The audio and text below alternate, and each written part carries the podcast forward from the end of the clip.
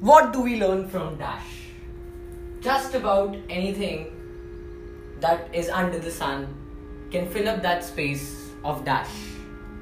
What I aim to do with this podcast is talk about things, talk about pieces of art, about people, not from a point of view of judgment, but from the point of view of learning something from everything. Because I believe that, and there are a lot of people who believe that we can learn something from everything that is around us. From